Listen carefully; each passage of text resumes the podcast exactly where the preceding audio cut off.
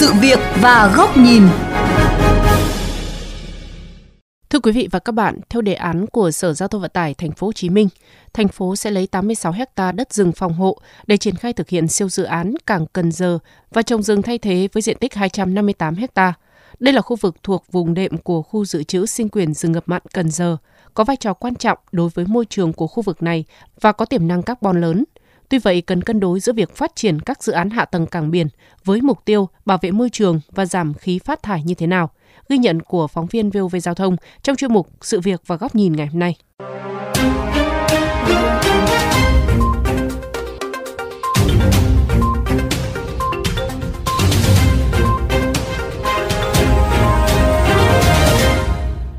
Theo nội dung đề án nghiên cứu xây dựng cảng trung chuyển quốc tế Cần Giờ, vừa được Ủy ban nhân dân thành phố Hồ Chí Minh lấy ý kiến các bộ ngành địa phương.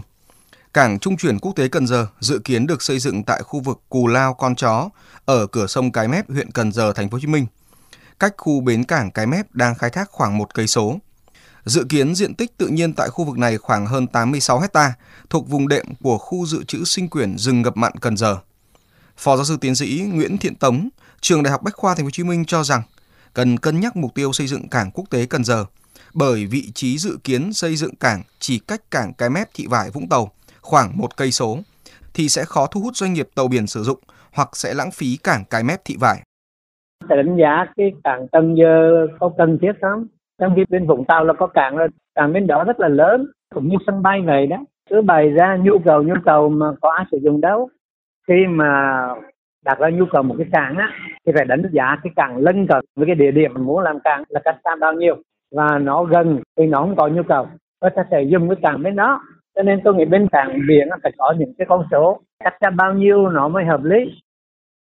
Tương tự, kiến trúc sư Ngô Viết Nam Sơn cũng cho rằng việc xây dựng cảng trung chuyển quốc tế Cần Giờ mà phải lấy tới 86 hecta rừng tự nhiên là không thực tế. Theo ông Sơn, việc giữ lại khu dự trữ sinh quyền không chỉ có lợi về mặt môi trường cho thành phố Hồ Chí Minh mà cho cả các tỉnh thành trong vùng, nhất là Bà Rịa Vũng Tàu, Bình Dương, Đồng Nai. Nếu như thành phố Hồ Chí Minh nhất định muốn làm cảng trung chuyển quốc tế, có nghĩa là không có phải là chở hàng của thành phố Hồ Chí Minh mà chở hàng trung chuyển thôi thì cái đường kết nối nó đi từ phía Bà Rịa Vũng Tàu nối qua. Tức là có làm thêm cảng thì cái cảng đó nó nằm ở trong cái quần thể của thị bãi cái mép. Chứ còn ờ, không khuyến khích mà làm một cái cảng quá lớn ở Cần Giờ bởi vì nó không có thực tế. Ngày nào mà mình còn muốn bảo tồn khu dự trữ sinh quyển thì ngày đó cái chuyện làm cảng là nó không có thực tế Dẫn chứng từ các dự án cao tốc Bắc Nam phía Đông cũng đang vướng giải phóng mặt bằng vì có diện tích rừng tự nhiên. Đại biểu Nguyễn Tạo, Phó trưởng đoàn đại biểu Quốc hội tỉnh Lâm Đồng cho rằng, việc chuyển đổi mục đích sử dụng rừng tự nhiên sang mục đích khác phải theo một quy trình, thủ tục riêng. Bởi theo quy định của luật lâm nghiệp, chuyển đổi trên 50 hecta diện tích rừng tự nhiên phải thông qua Quốc hội. Bởi vậy, việc sử dụng đến 86 hecta đất rừng ngập mặn Cần Giờ để xây dựng siêu cảng Cần Giờ phải được nghiên cứu, đánh giá kỹ. Quy trình bắt tác động môi trường của các dự án phải được thẩm định theo một cách chặt chẽ, phải lưu ý và cân nhắc một cách chặt chẽ đối với các công trình có tác động đến môi trường. Phải có một cái quy trình giám định giám sát chặt chẽ. Người ta sẽ cân đối tính toán cái lợi cái hại. Cần Giờ trở thành một cảng trung chuyển lớn quốc tế thì nó sân đôi chính việc Singapore. Thì mình quyết định cái việc đó. Ông Trần Công Hùng, cán bộ ban quản lý dự án lâm nghiệp Bộ Nông nghiệp và Phát triển nông thôn cho biết, cả nước hiện có khoảng 150.000 hecta rừng ngập mặn ven biển, phân bố ở 28 tỉnh thành phố, trong đó khu dự trữ sinh quyển Cần Giờ có diện tích 30.000 hecta, trong đó, khu vực lõi có diện tích 50.000 hecta, còn lại là diện tích ở khu vực hồ sinh thái. Ông Hùng nhấn mạnh về vai trò quan trọng của rừng ngập mặn Cần Giờ. Tác dụng của rừng mặn là cái rừng phòng hộ ven biển, bảo vệ bờ biển, chống sạt lở, chống nước biển dâng, chống sông ngập mặn và thì cái khu vực này được coi là cái lá phổi xanh của thành phố nó có sự cái giá trị rất lớn về điều hòa khí hậu về cảnh quan về phòng hộ ven biển về tạo sinh kế cho những người dân ở cái vùng cần giờ này nó chiếm 50% diện tích tự nhiên của cái huyện Cần Giờ. Nên là vì vậy, vai trò đặc biệt quan trọng trong việc điều tiết khí hậu của cái thành phố Hồ Chí Minh. Ông Hùng cho biết thêm, tùy vào quy mô và loại rừng, các dự án phát triển kinh tế hạ tầng có liên quan đến chuyển đổi rừng tự nhiên cần phải được sự cho phép của Quốc hội, Chính phủ.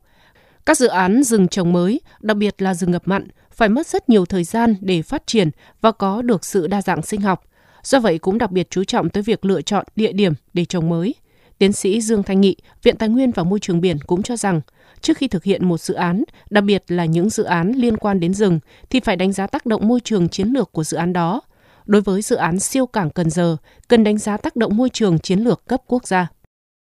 Thì với quy mô của một cái cảng lớn thì riêng về mặt môi trường là phải thực hiện các thủ tục đánh giá à, tác động môi trường chiến lược. Và khi đánh giá thì sẽ à, xác định được cái ô nhiễm hiện tại và cái ô nhiễm trong tương lai gọi là tiềm ẩn đấy. Còn về mặt à, sinh học khi mình chuyển đổi chức năng sử dụng từ rừng sang cái khu công nghiệp thì cái mất đi ở cái rừng đấy là những cái loài quý hiếm là những cái loài sách đỏ là những loài đặc hữu chưa kể đến những cái vấn đề khác về mặt xã hội kinh tế một số ý kiến cho rằng dự án xây dựng siêu cảng Cần Giờ có tác động lớn đến môi trường nên cần thực hiện việc đánh giá tác động môi trường ở nhiều cấp độ và cần cân nhắc cẩn thận trước khi quyết định.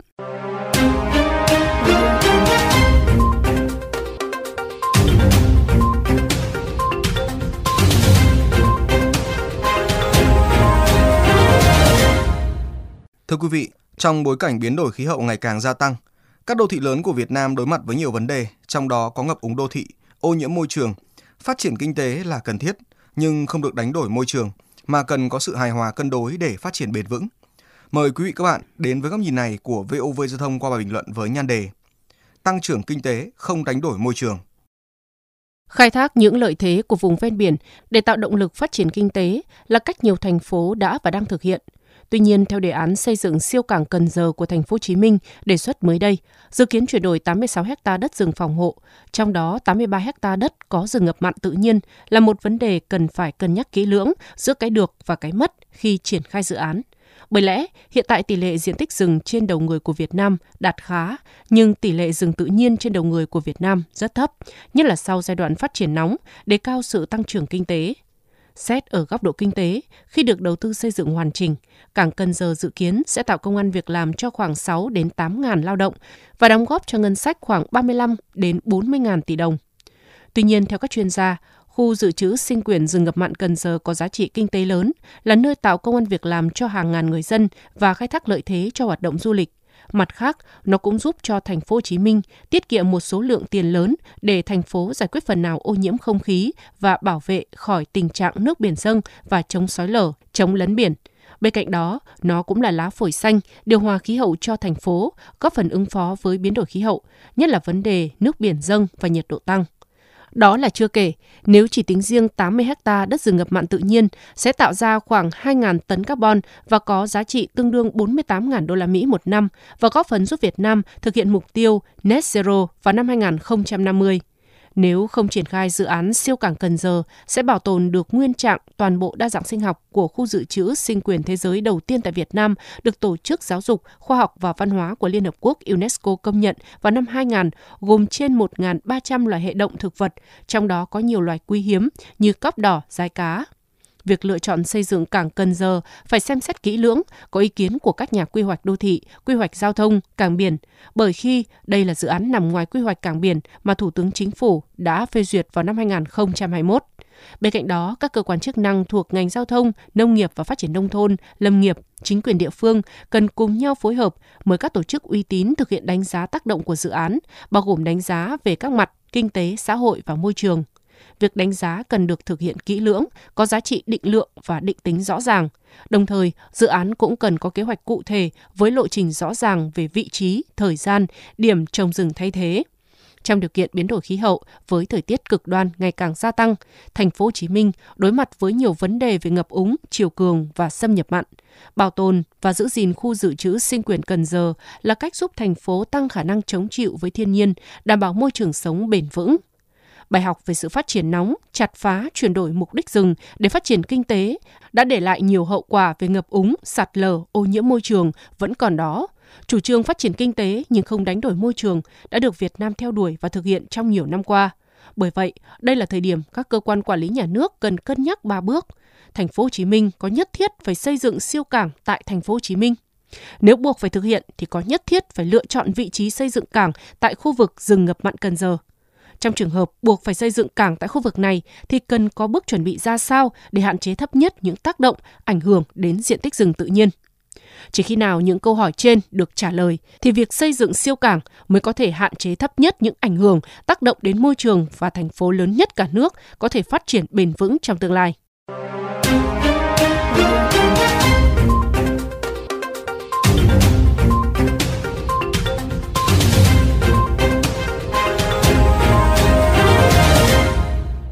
Đến đây, chuyên mục sự việc và góc nhìn với chủ đề có nên đổi rừng lấy cảng cũng xin được khép lại. Quý vị và các bạn có thể xem lại nội dung này trên vovgiao thông.vn, nghe qua ứng dụng Spotify, Apple Podcast trên iOS hoặc Google Podcast trên hệ điều hành Android. Cảm ơn quý vị các bạn đã chú ý lắng nghe.